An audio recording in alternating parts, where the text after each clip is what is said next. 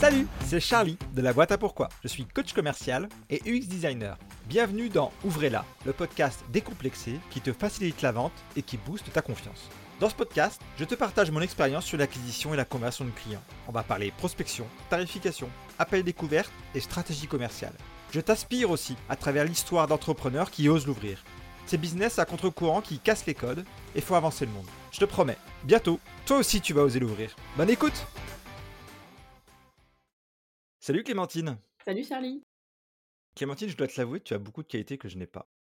Je ne parle pas de la quantité de cheveux que tu as sur la tête, hein, donc je veux plutôt parler de ta capacité à faire rire avec très peu de mots et un visuel épuré.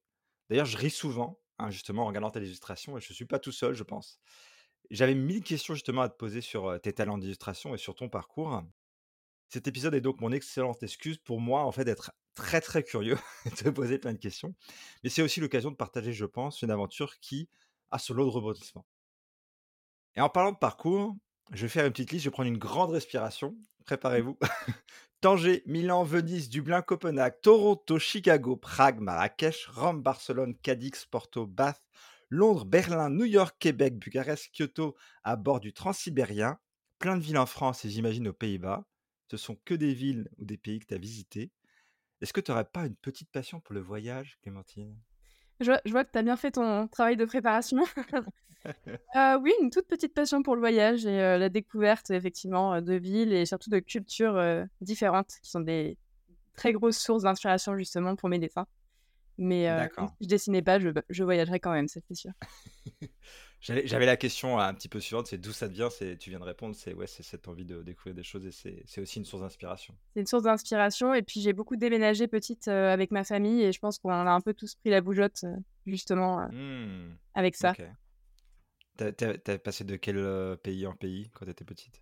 C'était pas de pays en pays, c'était en France métropolitaine et outre-mer et on a, je pense que j'ai dû faire une douzaine d'écoles dans une douzaine de villes différentes avant de de quitter mes parents et de continuer toute seule. Donc, euh t'as chopé, as chopé le virus très tôt. Très bien, ok. Euh, on va commencer par le cœur de ce podcast avec une nouvelle formule. Attention, tu vas, tu vas tester cette, nouvelle, cette nouvelle approche. Donc c'est le moment pitch qui est Clémentine Natron? Qu'est-ce que tu fais comme freelance? Mais tu as une minute. Ok. C'est parti. Alors, qu'est-ce que je fais comme freelance? Bah, c'est euh, J'ai deux, deux, casquettes. J'ai euh, la casquette traductrice parce que j'ai fait euh, des études de traduction, donc je suis traductrice officiellement de l'anglais, de l'espagnol et maintenant du néerlandais au français. Donc ça, c'est première casquette. Et deuxième casquette, celle d'illustratrice qui, elle, est venue naturellement parce que j'ai pas fait d'études dans ce domaine-là, et illustratrice pour des, des, clients et des domaines divers et variés. Donc, ça va, ça va aller de certains clients pour qui je fais des dessins sur les réseaux sociaux à l'illustration de livres pour, voilà, pour des maisons d'édition, à des livres que moi-même je vais faire de A à Z, enfin en, en, termes de contenu et de dessin bien sûr. Et voilà, et ça, ça va du domaine du mariage au domaine de l'expatriation, en passant par une des collections pour les adolescents, une collection de guides pour Hachette que j'illustre. Voilà, il y, a beaucoup, il y a beaucoup à faire et c'est très divers et c'est très chouette. Ok, je crois que tu es dans la minute. J'ai pas mis de timer, je crois que tu es dans la minute. Parfait. C'est très clair, c'est très très bien résumé. C'était un, un beau pitch. Ok, un Sauf erreur, donc tu te lances en, tu l'as dit, hein, tu t'es lancé en, illustratrice en freelance, mais, mais avant ça, tu as fait plein d'autres jobs. Quand tu te lances en, freelance, en, en illustratrice indépendante, c'est quoi le déclic?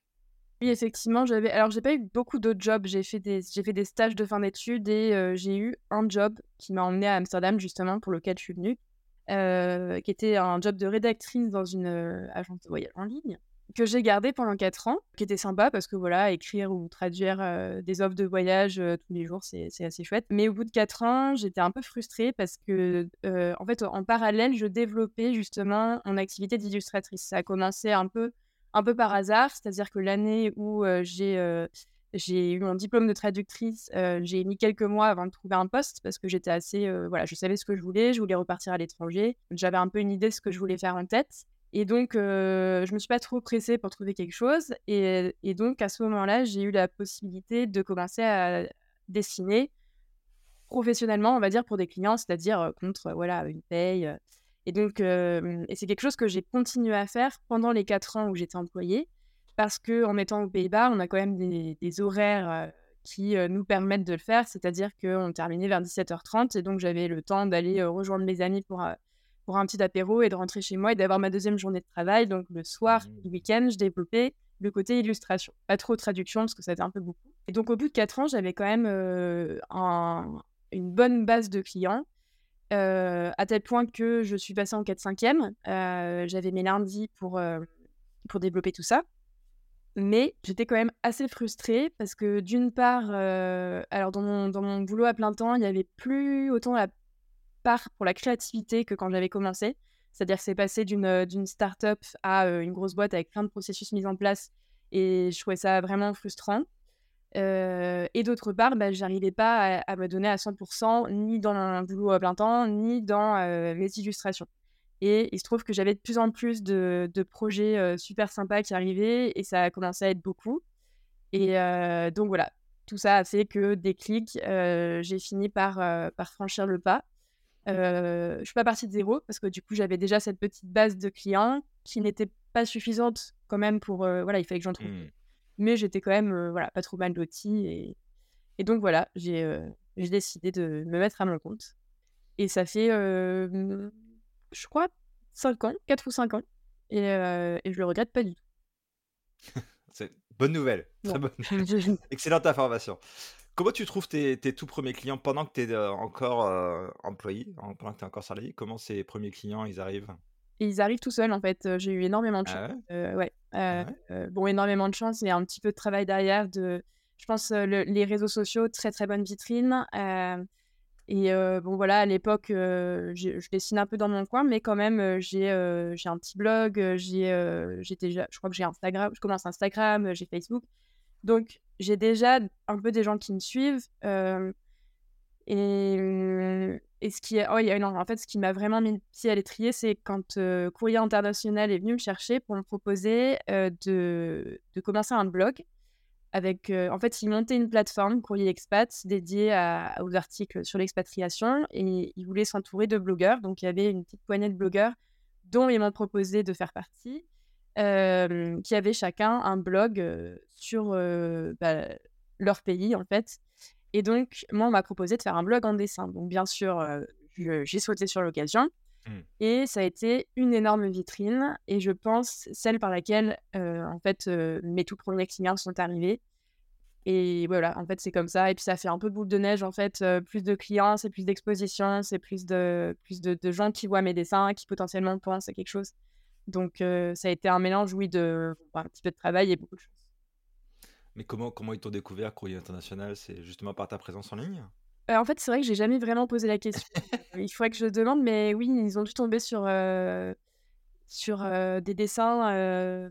En fait, j'avais déjà fait des dessins sur, je sais pas, mon, mon Erasmus au Pays de Galles ou j'ai fait des stages à l'étranger aussi. Hmm. J'étais déjà dans des situations de petites Françaises à l'étranger qui se retrouvent confrontées à des.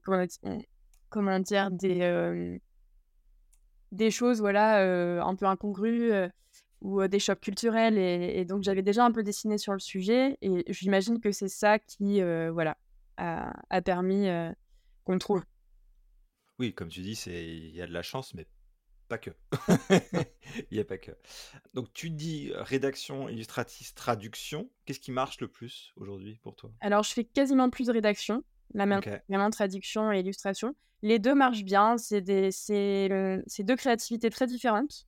Donc euh, c'est ça que j'aime bien aussi. C'est euh, c'est l'alternance des deux me permet de pas euh, m'ennuyer dans un dans un domaine ou dans l'autre. Et souvent par exemple le matin j'ai pas forcément envie de dessiner. Donc je vais plutôt faire de la traduction et voilà dessiner l'après-midi après ça dépend bien sûr des projets que j'ai sur le feu qu'est-ce qui rapporte le mieux? Je pense l'illustration même si j'ai des, clients réguliers plutôt en traduction L'illustration, j'en ai, mais ça va être aussi sous forme de projets, par exemple, projets éditoriaux qui, qui vont aller venir. En fait, le truc, c'est que la traduction, il y y a beaucoup de traducteurs. bien sûr, on n'a pas tous le même style, mais ça, les, les clients s'en rendent pas forcément compte. Et il y a un peu des tarifs, c'est-à-dire que si je monte mes tarifs euh, à fond, ils vont aller chercher un autre traducteur, a priori. Si c'est des, des, des clients que j'ai pas euh, de base. Alors que les gens, quand ils viennent me chercher en tant qu'illustratrice, je pense qu'ils viennent chercher mon style. Donc, en fait, ils, ils sont prêts à mettre le prix. Et, et si c'est trop cher, bah, ils, ils disent non. Mais euh, Mmh. je pense que ouais, il y a plus quand même de potentiel avec l'illustration. C'est intéressant ce que tu as dit sur la question de style. Donc, c'est plus facile pour le client ou enfin, les clients de se rendre compte euh, nécessairement hein, le, le style de quelqu'un visuellement Ah oui, que, bien euh, que l'écrit. Et, et d'ailleurs, euh, je, je sais pas, j'en ai déjà parlé avec plusieurs personnes qui, en fait, veulent promouvoir un peu leur business, bah, des entrepreneurs qui veulent promouvoir leur business sur bah, les, les plateformes des réseaux sociaux. Et c'est sûr que c'est Mm. dix fois plus facile de promouvoir son business quand on a justement euh, la possibilité de promouvoir des illustrations, enfin de le faire en image, que quand c'est quelque chose qui euh, bah, n'a rien à voir. Et euh, c'est vrai que les gens vont plus souvent euh, tiquer sur des images que sur des mots. Comme parce que, par exemple, Instagram, qui je pense est vraiment ma meilleure vitrine, bah, c'est très visuel en fait. Les gens, ils vont, ils vont passer très vite sur euh, les posts avec du texte, à moins que ce soit vraiment très bien amené. amené. Mais voilà, quand c'est bien visuel, quand ça, ça pop, alors ça va être, euh, c'est beaucoup plus simple en fait. Donc, euh, plus simple. ouais. Mais c'est c'est intéressant de se dire, euh, du coup, s'ils acceptent le, le deal, entre guillemets, tu l'as dit, hein, tu as dit, bah, si c'est trop cher la, la partie illustration chez Clémentine Natron, tant pis pour eux, c'est- ils n'auront pas mon style. Mais oui, par contre, cette réciproque, elle n'est pas vraie quand on parle texte. Tant pis s'ils n'ont pas le style euh, Clémentine Latron, parce qu'il y a d'autres acteurs, quoi. parce que oui, et puis parce que en fait, le, le style d'un traducteur, il est bon, à moins d'être traducteur vraiment littéraire, mais je pense quand c'est une traduction marketing, on fait de la communication, Hmm, à moins que ce soit une entreprise qui a un ton vraiment très spécifique. euh, je, pense que nous, les traducteurs, on se rend compte de cette différence de ton. Très clairement, moi, je déteste faire des relectures parce que j'ai envie de tout retraduire. Mais euh, je pense que les, les clients s'en rendent pas forcément compte. Et donc, pour eux, c'est assez interchangeable. hein. Voilà. À moins de, de travailler avec eux depuis un moment et qu'ils soient vraiment contents du boulot. Et... euh, Mais ça veut dire aussi qu'il y a peut-être un, un- un travail d'explication ou de, ou de simplification ou de, en tout cas de clarté sur c'est quoi le style de, de la personne qui va, qui va traduire ou qui va des fois rédiger. C'est encore peut-être certainement plus vrai dans la rédaction. Bon, ça, ils peuvent voir pour les tests.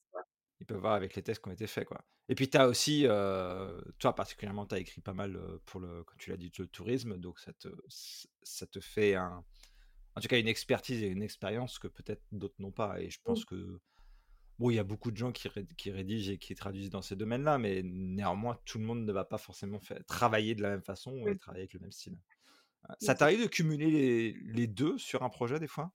Oui, bah justement, avec Hachette, donc Hachette a lancé il y a un an maintenant une petite collection de, de guides. Donc, c'est des tout petits guides qui, vraiment font ma poche, hein, ça rentre dans une poche, et qui sont destinés à la base à un public de 25 ans qui, a priori, n'achète plus trop de guides touristiques. Donc, en fait, ils sont venus me chercher pour écrire celui d'Amsterdam. Euh, ce que j'ai bien sûr accepté parce que je voilà j'adore voyager j'adore les guides touristiques je peux pas partir sans un petit guide et euh, et donc euh, bah ça a toujours été un peu mon un peu mon rêve donc clairement j'ai dit oui. Et en fait au, au cours du du projet ils se sont rendus compte que bah oui j'étais illustratrice donc ils ont fait des essais avec mes dessins en couverture et maintenant j'illustre toute la toute la collection donc euh, là, mélange des deux. D'ailleurs, c'est très difficile à promouvoir sur les réseaux sociaux parce que j'arrive pas bien. J'ai l'impression que les gens comprennent pas que j'ai pas écrit tous les guides et que j'ai Hmm. illustré les autres, mais que j'ai écrit celui d'Amsterdam. Donc euh, c'est c'est quelque chose qui est difficile à faire comprendre, mais euh, ça, c'est un très très très chouette projet. Je suis ravie. c'est- on se casse. Ah, c'est ça, c'est comme On se casse à Amsterdam, on se casse à ah, Berlin, à ça. on se casse à- Ouais, Voilà. c'est ça. On peut le dire le nom, je crois. Il y a pas de. Oui. Je, je veux pas me prendre un procès. Ah, c'est, c'est cool, ça doit être, ça doit être intéressant. C'est, euh, et justement, dans, dans le process créatif, euh, est-ce que, est-ce que, est-ce que tu te sens plus libre quand tu as des projets justement où tu peux gérer les deux en même temps ou... En fait, de manière générale, je suis quand même assez libre avec mes clients. euh. En général, j'ai des, j'ai des thèmes. Alors, ça dépend. hein. Parfois, euh, en édition, par exemple, il y a des, il y a des maisons avec lesquelles euh, je vais avoir vraiment quasiment carte blanche. Par exemple, euh, bah, euh, très clairement, euh, c'est moi qui propose les, les, idées que j'ai pour les couvertures et après, ils vont me diriger si ils pensent que ça, ça va mieux que, ça. Là, ça fait deux, un, an ou deux que j'illustre des collec- deux collections pour ados dans, pour deux maisons d'é- d'éditions différentes et il y en a une pour laquelle je suis un peu libre, c'est-à-dire de faire des propositions et après voilà, on me fait des retours ou pas et l'autre, heu, mais parce que c'est une, comment dire? Une, une masse de dessins beaucoup plus importante à faire. Là, j'ai vraiment des briefs très précis, Mmh. heu, sur, quel paragraphe il faut illustrer et plutôt par quoi. Mais de manière générale, par exemple, pour mes clients, disons, sur les réseaux sociaux, là, j'ai, vraiment carte blanche. C'est-à-dire que j'ai 2 clients réguliers, courrier international, pour qui le thème est expatriation, de manière générale. Donc là, voilà et l'autre, c'est, Petit mariage entre amis, un site qui fait des des cadeaux, d'invités, notamment et pour les mariages et là, c'est pareil, toutes les semaines, je dois faire un dessin sur le thème du mariage et pour un client comme pour l'autre, ça fait 8 ans. Donc j'avoue que c'est très bien, c'est très vaste, ces 2 thèmes, mais en même temps, parfois, c'est plus simple d'avoir un truc bien cadré. Voilà, parce que, Mmh. heu, bah, voilà, c'est, heu, je saurais pas expliquer pourquoi. Hui 8 ans que tu travailles pour ces 2 entreprises-là? Voilà, donc il faut Et les que tu fais tous les tous les jours non, toutes les semaines, c'est ça, hein, tu disais, hein? semaines. Heu, courrier international, c'est un peu moins un peu moins fréquent. Non, mais mais le mariage, ouais.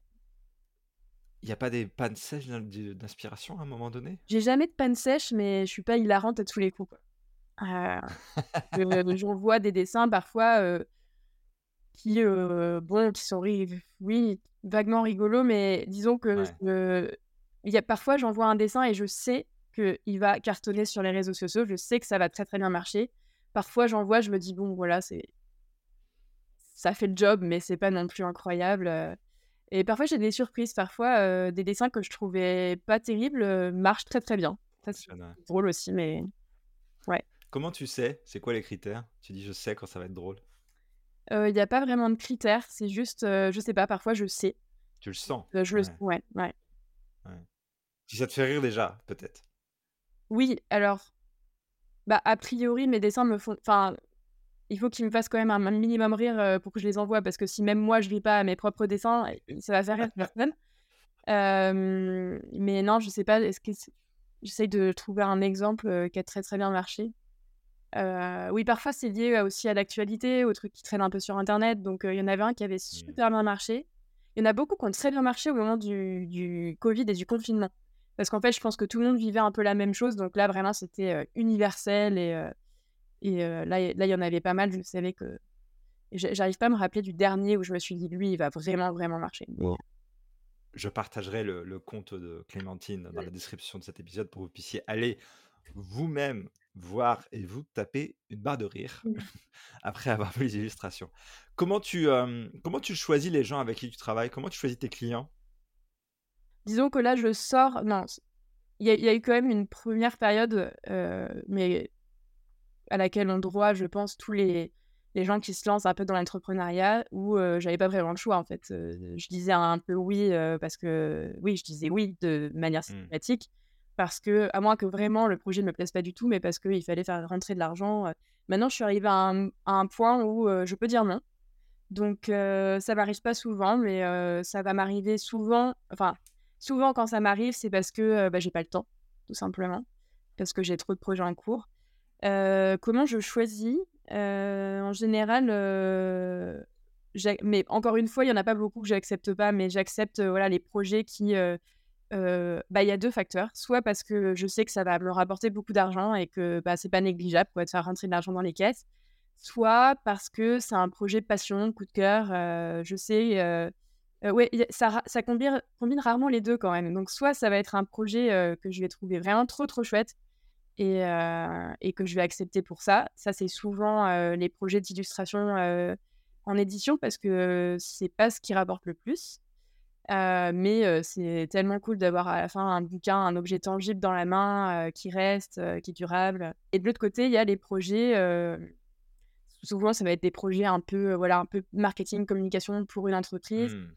Qui, voilà, vont rapporter plus, mais dont le sujet me passionne pas forcément.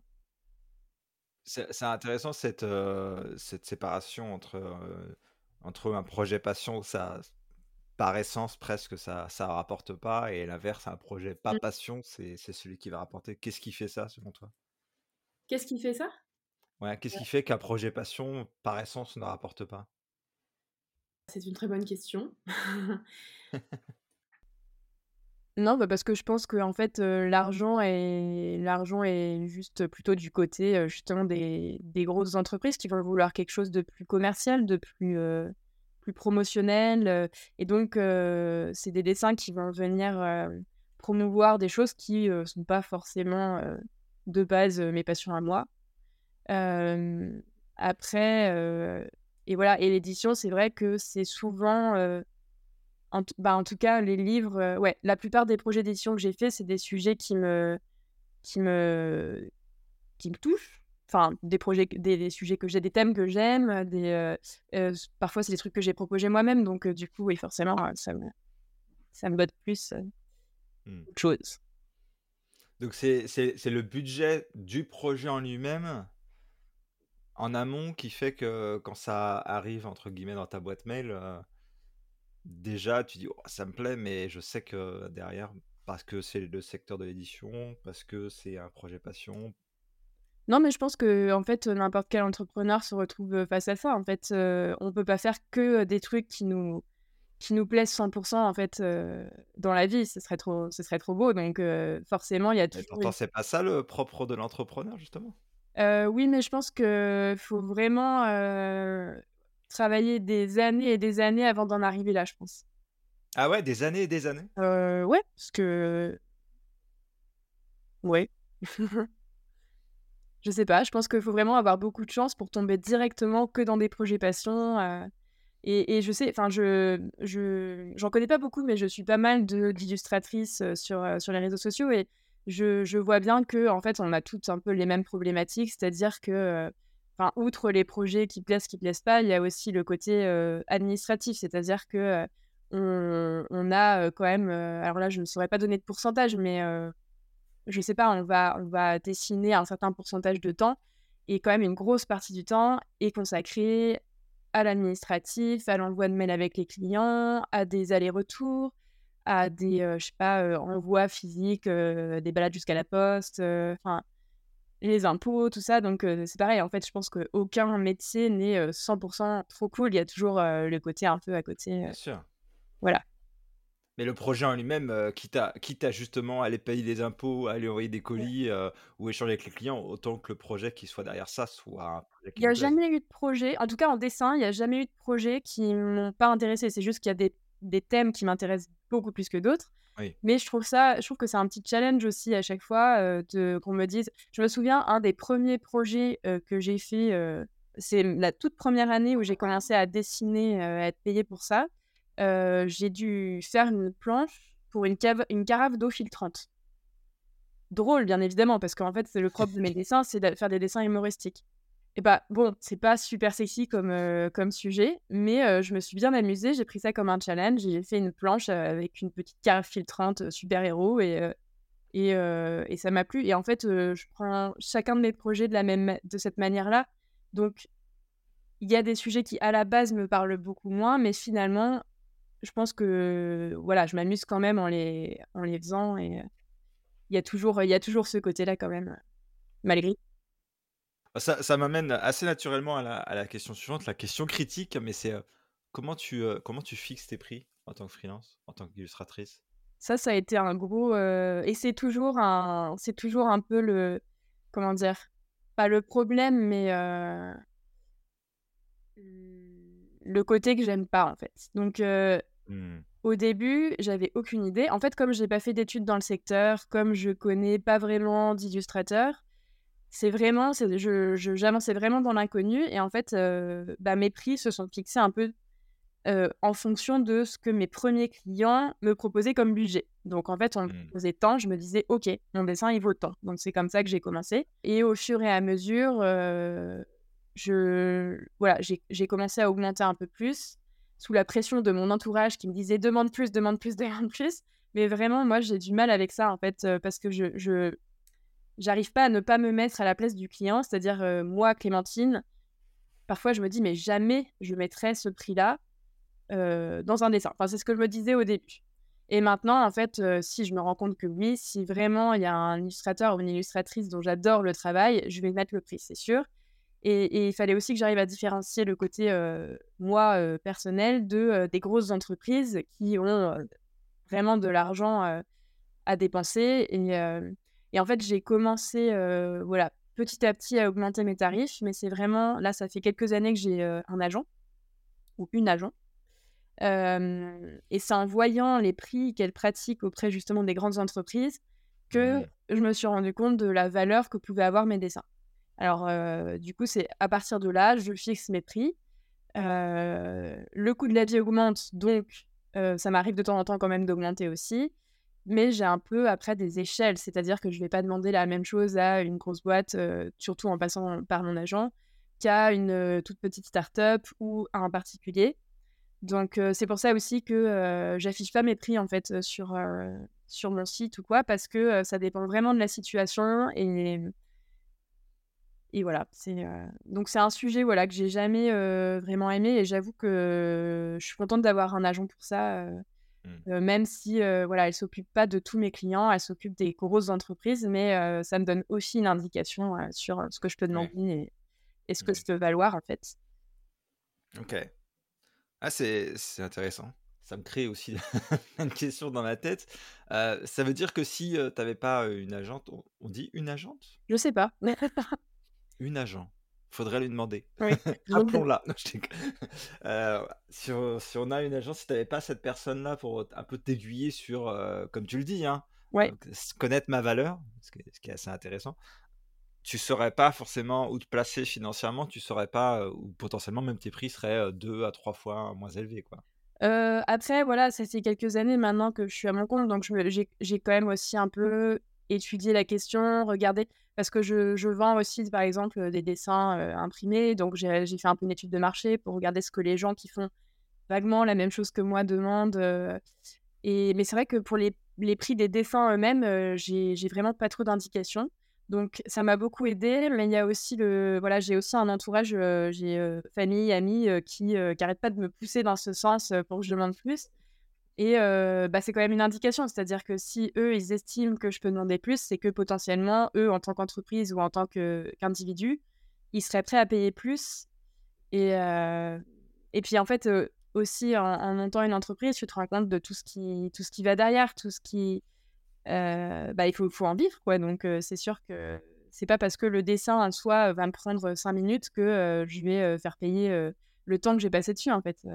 Non. Il y avait, heu, j'ai ouais, j'avais vu passer une, une citation de Picasso là-dessus. Il avait je crois qu'il avait, hem, faudrait que je retrouve exactement ce que c'était, mais il avait fait un dessin, je crois, sur un petit bout de papier à quelqu'un qui lui en demandait et après, il lui avait dit, heu: «Ça, ça vaut, heu, tant» et le le monsieur lui avait dit: «Mais mais vous avez ça vous a mis 5 minutes?» il a dit: «Oui, mais 5 minutes et heu, 60 années d 60 années d'expérience» Mmh. et en fait, il y a ça aussi qui rentre en compte. Il y a l'expérience, il y a, bah, le le temps, à chercher l'idée, puis, bah, tout tout l'administratif encore une fois. Faut un livre, donc Absolument. Je voulais revenir sur cette notion de valeur, je trouve ça je trouve ça très, très intéressant ce terme-là. C'est un un mot valise qui qui veut tout et rien dire. Ce qui est intéressant, c'est que toi, tu dis,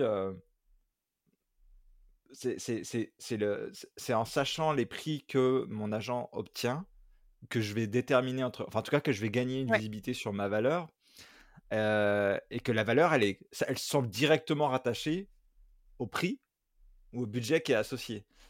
Mais tu as parlé au tout début de de l'interview, tu as parlé de style. ouais. Du coup, c'est quoi la quoi ta valeur, heu, Clémentine Latron? C'est quoi, heu, la la vraie différence? Ah non, j'en sais rien, mais en fait, enfin après ça c'est du dessin, donc ça se rapproche quand même enfin c'est une forme d'art. C'est assez subjectif. Qui a décidé que, heu, qu'est-ce qui fait ça? C'est Soulages qui fait un des carrés noirs, de peinture noire. Qui a décidé que ça, ça valait, heu, je sais pas 3 000 000 €? Enfin je dis je dis des chiffres au pif, mais au final ça reste de la peinture noire sur une toile, donc heu, c'est une question, heu, qui pourrait être enfin ça se rattache ça se rattache à ça aussi, c'est-à-dire, oui, en fait, il y a des prix parce qu'il faut bien qu'il y ait des prix, mais en soi, ça reste, de l'encre sur du papier et puis dans mon dans mon cas, c'est même pas de l'encre sur du papier, c'est, des petits pixels, mais ouais, je saurais pas répondre là, vraiment, Bah, je pense que tu as très bien répondu, c'est subjectif. oui, Ce que je trouve intéressant, c'est que tu mets tu mets ça, tu mets la valeur dans dans de to toi et tout le monde, hein. On met on met la valeur dans dans notre tête, alors qu'elle n'est pas dans notre tête, elle est dans la celle du client qui l'aperçoit. C'est ça, c'est comme tout dans la vie, hein, c'est comme, les produits. Pourquoi, tel, blouson va se vendre, des milliards alors que le blouson d'à côté, qui a coûté le même prix à être fait, voilà, c'est des histoires de en fait, c'est une marque. J'imagine que, maintenant j'ai, ma patte et que, et que du coup, bah, ça ça joue aussi, hein, je sais pas. Mmh. Bah, si, c'est c'est un peu vers ça que j'essaie de t'amener. Effectivement, tu le dis, tu as ton expérience, tu as le style, Ouais. tu as, bah, la fameuse capacité à faire rire, Les gens viennent chercher, c'est ça. En fait, bien sûr, heu, ils ils sont prêts à payer pour, voilà, mon style de dessin avec, mon style d'humour et mon interprétation du sujet, dont ils veulent que je parle, mais la valeur, elle est derrière ça. et la valeur, C'est-à-dire, et ça. parce et ça se trouve, ils ne le savent pas eux-mêmes. Tu C'est vois ce que je veux dire? C'est-à-dire qu'ils se disent: «Oh, c'est c'est ça me fait rire, c'est c'est cool, heu, j'aimerais bien», mais sans Ouais. forcément articuler le: «Mais c'est quoi le bénéfice derrière? Pourquoi pourquoi c'est important pour moi, pour mon business d'avoir, heu, de l'humour? Pourquoi à quoi ça me sert?» heu, peut-être qu'on aime tous rigoler et déjà ça, c'est une bonne chose, mais en tant que business, faire rire, Ouais, on fait pas souvent rire, hein, quand les business, c'est pas souvent très, très drôle, donc je trouve que ceux qui arrivent faci plus facilement, sortir leur épingle du jeu et vont très facilement se différencier et du coup, ça a un impact sur, l'aspect commercial. Sûr. Et on en revient aussi au côté, pareil, voilà, communication sur son entreprise, j'ai dû, dessiner, sur, des sujets comme, la responsabilité sociale de l'entreprise. Donc voilà, on me disait: «Tu nous fais un dessin rigolo sur la responsabilité sociale de l'entreprise». Donc bah, c'est sûr que, quand tu es une entreprise, qui fait, qui est là-dedans et que tu arrives à avoir un dessin rigolo qui explique, très clairement, mais avec humour, ce que c'est que, le RSE, la RSE, bah, c'est sûr que, bah, c'est beaucoup plus facile à, partager encore une fois, sur les réseaux sociaux pour se faire connaître que, un texte Bien sûr. ou heu, voilà. Donc oui, je pense que c'est ça que, voilà, les clients viennent chercher, aussi. Donc la valeur est immense, La valeur est immense. la valeur est immense. La valeur est illimitée puisque tu l'as Oui. dit avec, heu, ces fameuses peintures. Je suis tout à fait d'accord avec toi, heu, pourquoi et et je je trouve que c'est encore plus vrai quand on parle de de de création ou de design, d'illustration ou de peinture ou d'art, heu, où, heu, vraiment, tu parlais d'un jean tout à l'heure, bon, bah, le jean, si la qualité du tissu en elle-même, elle a une valeur intrinsèque qu'on peut tous ou moins plus, tous plus ou moins connaître, l'art, c'est comme difficile, hein. Tu peux pas dire: «Bon, bah, un pixel coûte 0,15 centimes du pixel carré Ouais.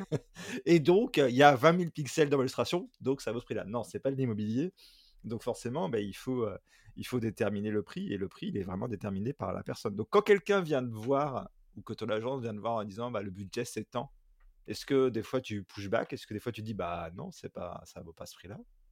Bah, mon agent quand elle vient me voir en général, c'est quand même des sommes que moi je n'oserais pas demander donc ça me va toujours.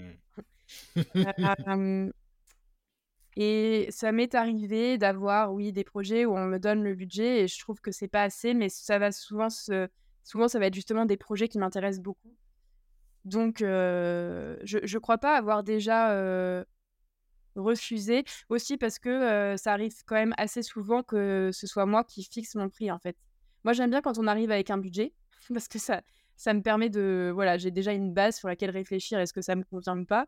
Quand c'est moi qui dois fixer mes prix, je vais voilà, je vais fixer un prix, que j'estime, juste et donc voilà, donc ça ça je crois que ça m'est jamais arrivé cette situation-là, où j'ai dû dire: ça «Non, je trouve ça désolée». marrant que tu dises, «Ouais, les budgets, des fois, ils sont moindres, mais c'est un c'est un projet que j'aime bien, c'est le fameux projet passion, ouais, donc j'accepte». Ouais. Et ça et et et et ça revient un peu à la question que j'ai posée plus tôt, qu'est-ce qui fait la différence, entre qu'est-ce qui fait qu'un projet passion est toujours moins cher? J'ai envie de dire, c'est des fois un peu nous, parce Oui, que, oui, heu, on a tendance à se dire: «Ah, on aime bien, ça a l'air trop cool. Je vais prendre tellement de plaisir là-dedans que j'ai pas forcément ni envie ni besoin que ça coûte trop cher, ouais. parce que je vais prendre beaucoup de plaisir». La différence, c'est qu'il y a des projets qui vont être plus alimentaires et d'autres qui sont vraiment plutôt, voilà, bah, passion, Mmh. et bah, on Je a vais arrêter de de te questionner, de te titiller sur cette question du prix pour pas provoquer un inconfort et un mauvais une mauvaise journée après. Quel challenge tu as dû, avoir à gérer au au au-delà du prix? Quelle, quelle difficulté auquel tu as dû faire face? Bah, c'était ma difficulté, principale, en fait. C'était Ah vraiment ouais? les Le cette question-là?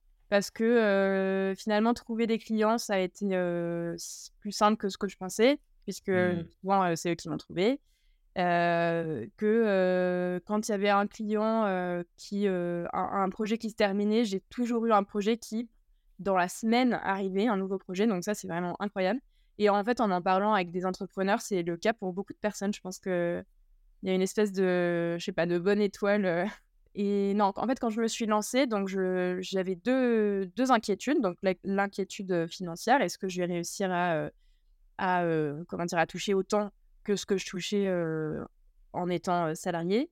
Et l'autre, inquiétude, c'était, comment je vais gérer le passage de, travailler en open space dans une entreprise internationale avec des gens qui ont tous mon âge, donc on était tous amis, à, travailler toute seule de chez moi et ça, bah, ça s'est très bien passé aussi, j'ai ma ma vie sociale ne s'en est pas trouvée, diminuée pour autant.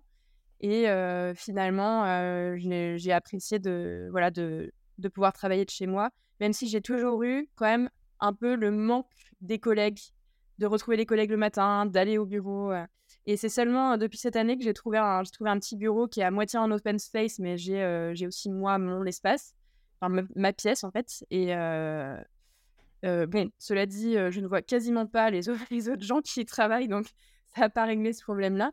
Mais voilà, c'était les 2 inquiétudes que j'avais, hem, que j'avais en me mettant en me lançant en freelance.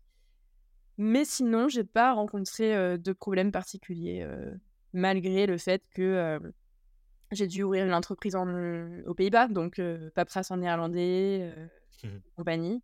Mais voilà, ça aussi, c'était pas non plus un c'était pas ingérable, donc Non.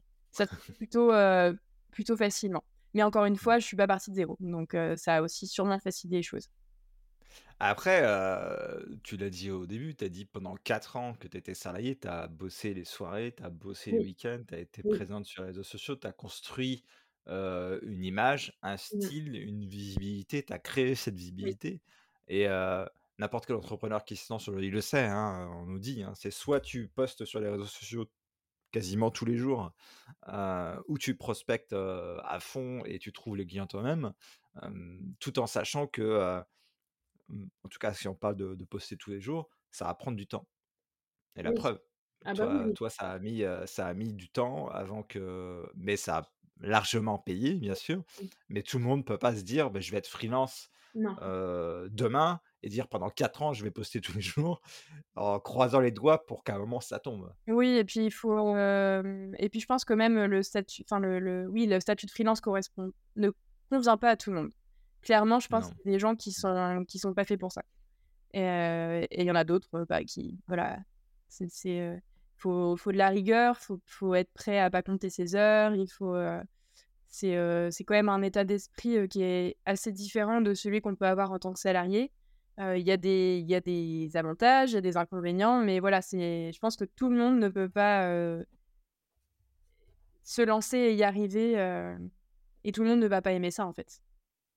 Non, c'est sûr. Pourquoi il faut être prêt à pas compter ses heures? Parce que, en fait, il je je faut faut bosser, faut bosser 2 fois plus au début que, en fait, c'était intéressant pour moi justement de passer d'un poste de salarié à un poste, à à la vie de freelance parce que, beh, oui, en fait, on on passe du confort du salaire qui tombe tous les mois, des horaires qui sont très cadrés. Bon, même si ça peut arriver de faire, faire des heures sup et tout, mais c'est quand même très cadré et là, on arrive, un comment dire? Dans un nouveau cadre de travail qui finalement n'est pas limité et ça peut aller dans un sens comme ça peut aller dans l'autre. C'est-à-dire qu'on peut, heu heu, en fait, moi, moi, ce que ce qui a été difficile pour moi au début, c'est d'arriver à ne plus travailler le week-end et ne plus travailler le soir. Donc c'est-à-dire que pendant un an ou 2, j'avais encore ce rythme de journée complète et je terminais à 20:00, heu, voire plus, si j'avais un projet qui était vraiment, très ambitieux. Et là, ça fait quand même quelques années que je ne travaille plus ni le soir, ni le week-end et c'est quand même, voilà, quand même sacrément bien, sacrément mieux. Il y a ça et puis, et puis oui, en fait, il faut être prêt à pas compter ses heures et il faut en être conscient du moins, je pense. Donc ça veut dire que, est-ce est-ce qu'on peut réussir sans, travailler tard, et et travailler le week-end? Est-ce qu'on peut réussir en tant que freelance sans sans faire ça? Dès le départ? Ouais. Oui, sûrement, mais disons que j'ai beaucoup d'exemples autour de moi qui sont plutôt, qui ont plutôt vécu la même chose que moi, quoi. C'est c'est parce que, aussi, bah, voilà, le le confort du du salariat n'est plus là. Il faut, il faut qu'on absolument trouver, bah, déjà au début, il faut trouver des clients. Ensuite, il faut, sécuriser les contrats, enfin dans le sens où, oui, il faut pas qu'il y ait que des trucs ponctuels, enfin je sais pas. Moi, pour moi, c'est quand même synonyme de beaucoup, beaucoup de travail au début, que j'ai vécu aussi donc Je pose cette question parce que, je je trouve et je suis très d'accord avec toi sur le fait que, c'est une image qu'on a beaucoup. De se dire en quand tu commences en tant que freelance, heu, va falloir sacrément cravacher, ouais. heu, et et ce sera dur. Je pense que c'est des fois des reliquats de ce qu'on a vécu dans le salariat. C'est pas forcément dur, hein, mais enfin moi je l'ai pas je l'ai pas mal vécu de devoir travailler, le soir et le week-end. Ouais, juste que voilà, il faut il faut, si c'est ce dont on a besoin pour, lancer son entreprise, il faut y être prêt, quoi. Ouais, mais si si je te dis demain, enfin, pas toi, parce que du coup ça s'est passé, mais si je dis demain à un freelance: «Bah écoute, tu n'as plus besoin de travailler, j'ai une connerie, hein, 50 heures par Mmh semaine, sur ton business, tu vas Ouais. bosser, heu, 30 heures, tu vas générer le même business». Quel choix, Oui, bah, bien sûr. Après moi, me enfin dans mon dans mon dans mon cas précis, voilà, je sais que mes mes horaires, ont alors ils ont pas ils ont pas doublé par rapport à ce que je faisais parce que je travaillais déjà le soir et le week-end. Ouais. en fait, je suis restée Mmh un mh. peu sur la même base et j'ai mis du temps à arriver à avoir, des horaires, disons normaux, à Mmh. revenir un peu à des horaires de salariat.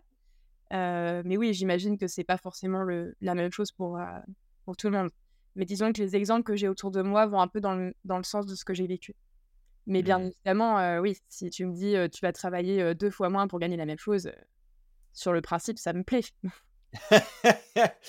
C'est ça que je trouve intéressant, c'est qu'on a vraiment cette image de sais, ça me fait penser aux aux fameuses pubs là: «Jeune entrepreneur, machin, heu, moi j'ai un jet et une Ferrari, heu heu, parce que je travaille 70 heures» et je trouve que bien sûr, c'est à côté de la plaque, mais heu, n'empêche que ce genre d'image est est aussi, et aussi ce genre de discours, ça ça a créé un peu un paradigme et j'ai l'impression que, comme je disais, que c'est un espèce de reliquat du salariat dans le sens où avant, on était payé à l'heure littéralement, hein, sur notre feuille de salaire. On disait: «Bah, tu as travaillé 40 heures, bah, 40 heures fois ton horaire, boum, c'est ton salaire» Ouais, et on se dit: «Bah, mécaniquement, si je travaille plus derrière quand je suis solo, bah, je vais rapporter plus». Sauf que comme tu le dis, heu, le le modèle est très différent, les paramètres du modèle sont différents, les règles du jeu sont pas du tout les mêmes, puisque tu es en pouvoir total de dire combien vaut chaque heure de de ce de ce temps passé, de ce travail et tu es au même aussi en presque aussi en contrôle de dire combien vaut quelle est la valeur de de ce travail, combien je l'estime. oui,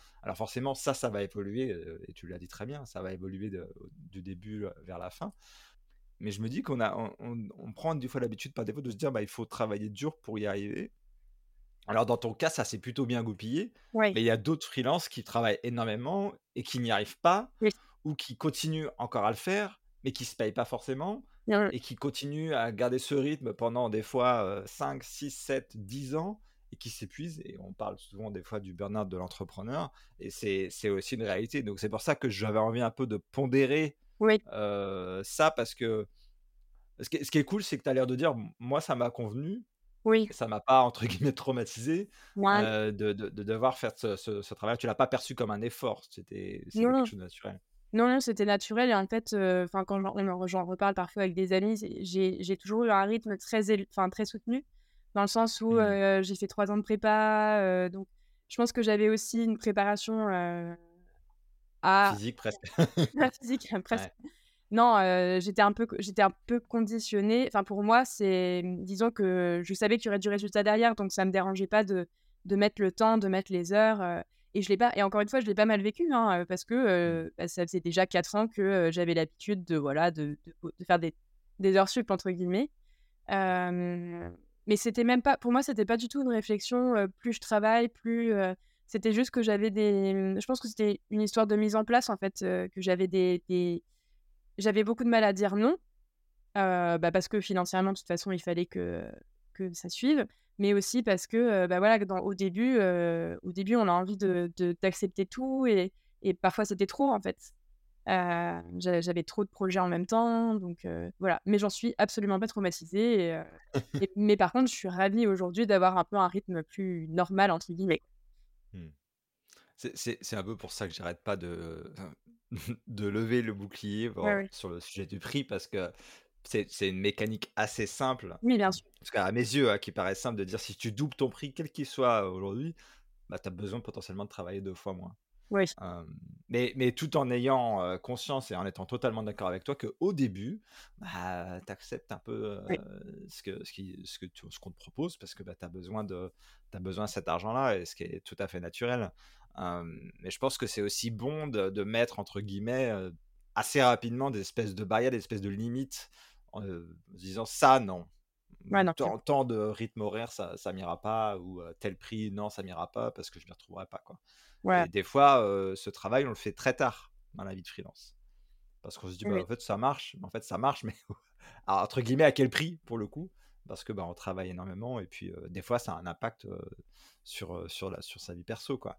Et j'ai l'impression qu'on a tendance à oublier que quand on s'est lancé en freelance, c'est justement parce que le salariat et les habitudes du salariat nous plaisaient plus et que quelque part on je dirais pas qu'on réplique, mais en quelque part les les les conséquences du mauvais salariat peuvent être vécues en tant que freelance aussi et on a tendance à se dire: «Merde, c'est pas du tout pour ça que je me suis lancé». oui, oui.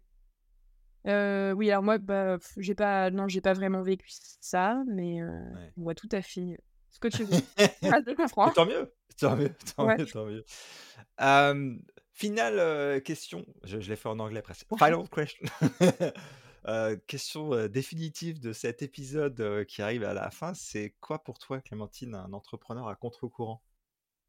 En fait, ma première, ma première mon premier instinct, c'était de dire un entrepreneur, à contre-courant, c'est, justement peut-être un entrepreneur mais c'est un peu bizarre comme réponse qui qui va, privilégier justement le côté passion au côté financier. Parce que finalement, quand on la la base d'une entreprise, c'est quand même de faire de l'argent.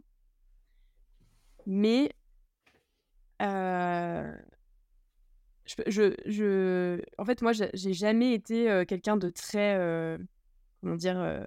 L'argent a jamais été le moteur essentiel, disons. Et donc du coup, j'aurais tendance à dire l'entrepreneur à contre-courant, c'est celui qui, heu, qui est pas forcément focalisé que sur le chiffre d'affaires de son entreprise, même si évidemment, c'est hyper important parce que tu es censé en vivre. Donc heu, voilà, mais qui, heu, peut-être,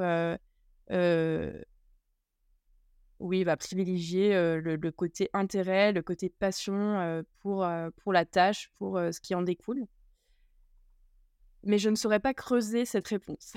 Voilà, c'est Alors une on peut question on peut le faire ensemble. Ce que ce que tu veux dire par là, c'est que si, heu, 2 projets se présentent à toi et que, heu, tu en as un, je dis une bêtise, à vingt mille euros, mais que le sujet t'intéresse pas trop ou c'est pas trop aligné à tes valeurs et l'autre qui est à cinq mille mais qui est par contre complètement aligné à tes valeurs et à tes envies, pour toi, un entrepreneur à contre-courant va privilégier le projet à cinq mille euros.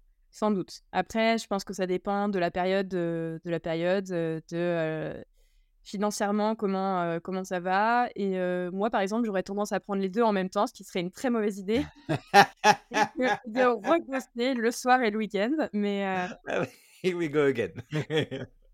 Intéressant ce que tu dis parce que, moi j'avais l'impression que que justement, tu pas la première invitée à me dire, l'entrepreneur à contre-courant, c'est quelqu'un qui va justement pas se focuser que sur, l'impact financier, tout en ayant, comme tu l'as dit, conscience que c'est que c'est un impératif, mais qui va se focuser sur aussi concentrer pardon, sur l'impact, mais positif qu'il peut avoir, sur lui, bien sûr d'une part, mais sur la société et aussi sur le client qu'il peut avoir. oui, c'est vrai. Mais je ce que ce que je trouve assez, heu, moi, intéressant, c'est qu'il y a y a un antagonisme presque naturel entre les 2. J'ai l'impression qu'on peut pas avoir valeur perso et passion avec argent.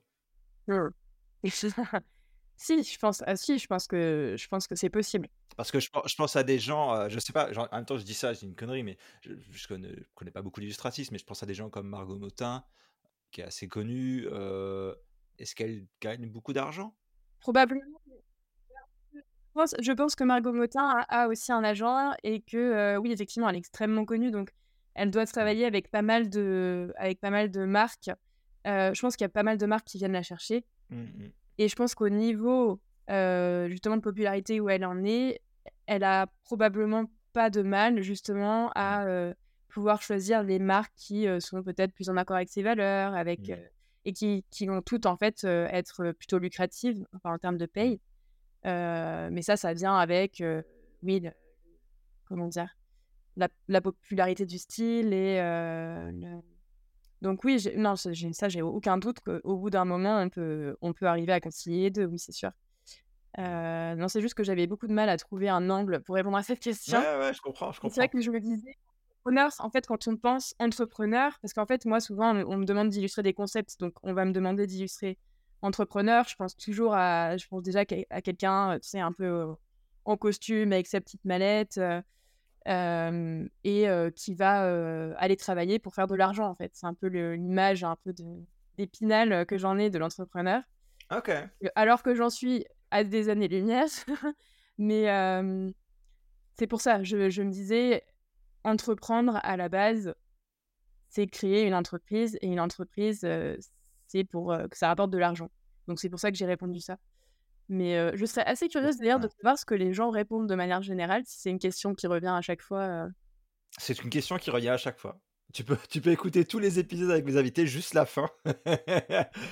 À chaque fois, la réponse est très intéressante et il y a effectivement ce thème qui revient de, de penser penser plus à la à la valeur et à l'impact que la direction, financière, tout en n'oublie pas. Laurent de la Clergerie avait dit, enfin il l'a dit dans dans mon podcast, il a dit: «Il y a quelqu'un qui qui était venu vers lui avec un projet de pas d'association ou un truc dans ce goût-là, en tout cas quelque chose qui avait beaucoup de valeur et il avait et le le gars avait dit: «Bah, moi je vais accepter de pas me faire payer pendant X années» ou un truc comme ça et Laurent lui a répondu: «Bah mais si tu te fais pas payer, comment tu finances ton projet? Si si tu as pas l'argent toi Mmh mh. pour te payer, pour garder cette énergie, pour promouvoir cette fameuse valeur, comment tu fais? Cette valeur s'épuise, donc quelque part tu te tires une balle dans le pied? Mmh mh. Non, tu as besoin de cet argent et non seulement tu as besoin pas juste de ce qu'il te faut, mais d'un peu plus parce que si tu veux investir, si tu veux encore plus booster et propager ce message encore plus loin, bah, il faut quelque part ce cash flow indispensable pour te dire: «Bah, j'ai la liberté de le faire». Parce que la liberté, ça vient aussi par cette enveloppe budgétaire de dire: «Ah bah, tu sais quoi? Je vais prendre quelqu'un qui va gérer ma com demain et elle va faire des efforts de malade pour, justement booster ma valeur et ça va me coûter 10 000, bah, c'est pas grave, 10 000 je les ai». Ouais. Pour reprendre l'exemple de la de Laurent de la Clergerie, quand, quand il décide, de mettre les, mmh, la la semaine de, heu, 4 jours de travail au lieu de 5, quand il a sa réflexion, il se dit: «Bon, bah, OK, ça va me coûter combien cette histoire? C'est cool, mais combien ça va me coûter?» et il peut l'absorber. Il se serait passé quoi s'il n'avait pas pu l'absorber financièrement? Bah, il l'aurait pas fait. Bah, typiquement, c'est une question que je me suis pas vraiment posée quand je suis passée en 4/5. Mmh. Enfin si, j'ai dû me la poser, j'ai dû me dire: «Bon, ça me fait combien en moins par mois?» mais en même temps, comme j'allais compenser en ayant plus de temps pour plus de projets, c'était pas le le truc principal, quoi. Mais c'est peut-être aussi quelque chose qui, heu, qu'il faudrait que je développe justement, heu, peut-être que c'est aussi pour ça que, j'ai mis beaucoup de temps à commencer à augmenter mes prix, voilà. Mais ça ça m'étonne pas et j'ai discuté avec beaucoup de créatifs et de créatives et c'est pour ça que j'adore discuter avec vous. C'est parce que justement, vous êtes tellement rattachés à la valeur, et à la passion que que des fois, il y a enfin, vous avez aucun mal à passer, et moi le premier hein, aucun mal à passer 10 heures sur un truc en vous disant: «Bah, j'ai tellement kiffé, Ouais, s'ils me payent la moitié, c'est pas grave, j'ai tellement kiffé». Le problème de ça, c'est que c'est pas très sustainable sur le long terme. Et et et en général, c'est pas le client qui va venir vers toi en disant: «Eh, tu sais Clémentine, tu as passé 20 heures, mais je pense que je devrais te payer beaucoup plus». c'est arrivé une fois, mais je pense que c'est parce que j'avais demandé vraiment, vraiment pas assez. Du coup, j'avais Ouais, c'est vrai que ça arrive. C'est vrai que ça arrive. C'est des clients qu'on aime bien ces clients-là, mais à la fois, tout en disant ça eux, ça veut dire que potentiellement, tu vois, ils te disent je dis une bêtise, hein, tu demandes, heu heu, je sais pas 60 € de l'heure au final et puis, bah, ils se disent: «Bah, non, en fait, ça vaut 70», ouais, sauf que la réalité, ils auraient pu payer 80 ou 90. Mais ouais, ça, tu tu sais rien.